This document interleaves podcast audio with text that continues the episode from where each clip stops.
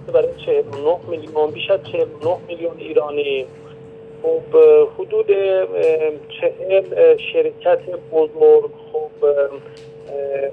در قالب سهام دولت بیش از 49 میلیون ایرانی داده شده این از سال 85 هم خب اتفاق افتاده و تا کنون عملا سهام دولت رو شرکت های سرمایه گذاری اداره می کردند و سرمایه گذاری می کردند و از آیدی اینها برای این دارندگان سهام دولت سود توضیح می شد خب در مصوبه اخیر رهبری خب آزادسازی سهام دولت خب در دستور کار قرار گرفت. که این سهام دولت آزاد بشه حالا دو تا روش هم مشخص شده. یکی روش مستقیمه یکی روش غیر مستقیمه. در روش مستقیم خب افراد می‌تونن خودشون مدیریت سهام عدالت رو به عهده بگیرن. خب این کد بورسی دارند و در طریق کارگزاری ها هم می‌تونند ثبت نام کنند و این شرکت های مجموعه سهام عدالت خب میاد و در پورتفوی افراد قرار می‌گیره. خود اینها می‌تونند مدیریت کنند بفروشند یا عملا نگهداری کنند دست خودشونه و فعلا هم سی درصد این سهام عدالت آزادسازی شده و بر پایه این سی درصد سهام عدالت می‌تونن اقدام کنند. به نظر شما حالا عامه مردم کدوم روش رو انتخاب کنن؟ از شما؟ بله حتما. خب مردم عملا مراجعه می‌کنند به بانک ها و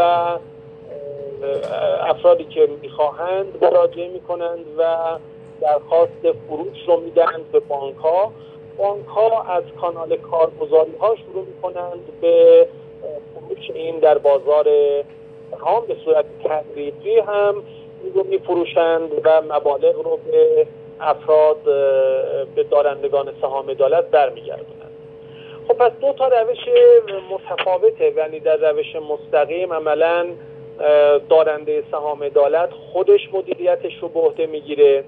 ولی در روش غیر مستقیم بانک و کارگزاری هایی که معرفی شدند از کانال بانک اونها عهدهدار اونها عهدهدار فروش این سهام خواهند بود. در ضمن این الزامی هم دیگه نیست که این افراد سهامشون رو بفروشند. می‌تونن خب نگهداری کنند و و در آینده با مبالغ بالاتر به فروش برسونند. این عملا ماهیتش حالا اینکه کدوم روش بهتره بسته به اون توانمندی تخصص علاقمندی افراده یه گروه خب اینها می‌خوان فعال باشن در بازار سرمایه. به بازار سرمایه به عنوان یک بازار بلند مدت و دید بلند مدت دارن نگاه می‌کنن. خب اینا علاقمند خواهند بود که روش مستقیم رو انتخاب کنند و مدیریت سهام رو خودشون به عهده بگیرند. ولی افرادی که روش غیر مستقیم رو انتخاب می‌کنند عملا اینها اون دید بلند مدت رو قطعا ندارند و بیشتر دنبال این هستند که این سهام رو به فروش برسانند و از مزایای این و از درآمد حاصل استفاده کنند. اگر من می‌خوام توصیه کنم توصیهم اینه که بیشتر مردم علاقمند باشن اولا اینها رو نگهداری کنند. ثانیا روش مستقیم رو انتخاب کنند. برن کد بورسی بگیرند در از یک کارگزاری بتونن ثبت نام کنند و در بازار سرمایه حضور داشته باشند. این سهام میاد و در پورتفوی این افراد قرار می‌گیره. فعلا هم نفروشند دست نگه دارند. این سهام سهام ارزشمندی است بنیادینه و از لحاظ بنیادی اینها شرکت های بسیار بنیادی و قوی کشور هستند. خب با این روند بازار سرمایه هم اینا در آینده هم ارزش و قیمت سهام بالاتر خواهد رفت. خب می‌تونن درآمد بیشتری و سرمایه بیشتری نصیبشون میشه. یعنی الان اگر فردی اقدام کنه برای فروش مثال دارم میگم الان وقتی اقدام کنه ارزش موجود موجودی سهام عدالت میگم برای افراد تو بودن 6 7 میلیون تومانه. ولی خب اینها رو نگهداری کنن در آینده قطعا این درآمدزایی بیشتری خواهد داشت و ارزش بیشتری خواهد یافت. پس اگر من بخوام توصیه کنم دو سه تا توصیه رو به صلاح مردم می‌دونم. یک اولا مردم اینها رو اقدام به فروش نکنند. دوم خود بورسی بگیرند و در کارگزاری ثبت نام کنند و این سهام اجازه بدن که بیاد در پورتفوی مردم قرار بگیره و فعلا هم دست به فروش نزنند.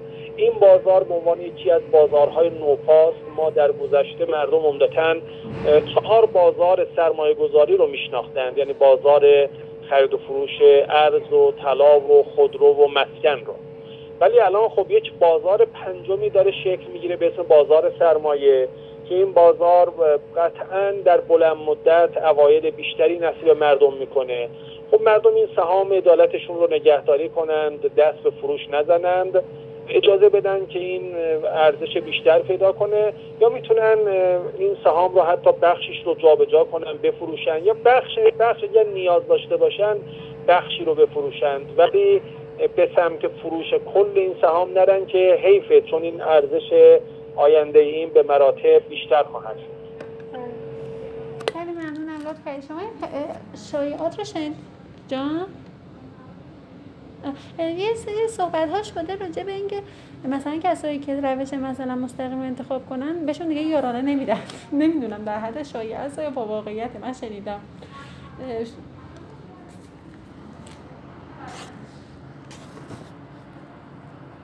بله.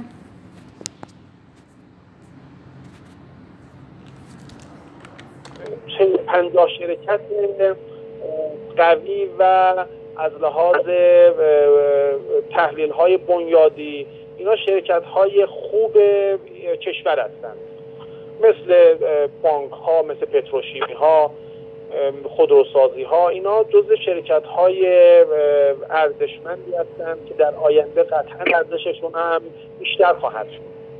خب الان اگر مردم اقدام کنن به فروش خب البته می‌دونید سی درصد آزاد سازی شده دیگه. البته می‌دونید در روش غیر مستقیم مردم می‌تونن کلش رو بفروشن. ولی در روش مستقیم فقط فعلا سی درصد اجازه فروش داره. من پیشنهادم اینه که مردم دست به فروش نزنند چون اینا الان هفت میلیون تومنه و در آینده نزدیک اینا عددشون خیلی بالاتر خواهد رفت.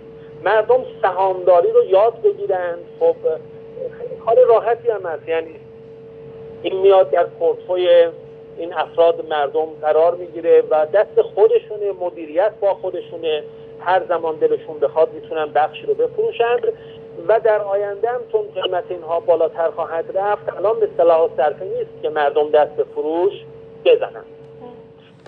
اون بحثایی هم که شما گفتید مثل قطع شدن یارانه ها و نمی‌دونم ارزان شدن و یا همه بحث های دیگر اینها همه جز شایعاتی که باید به اینها بها داده نشود. خیلی ممنونم آقای دکتر. لطف کردید. لینکم خدمتتون من ارسال می‌کنم. زنده باشید. روزتون هم بخیر. خدا نگهدارتون. خدا باشید.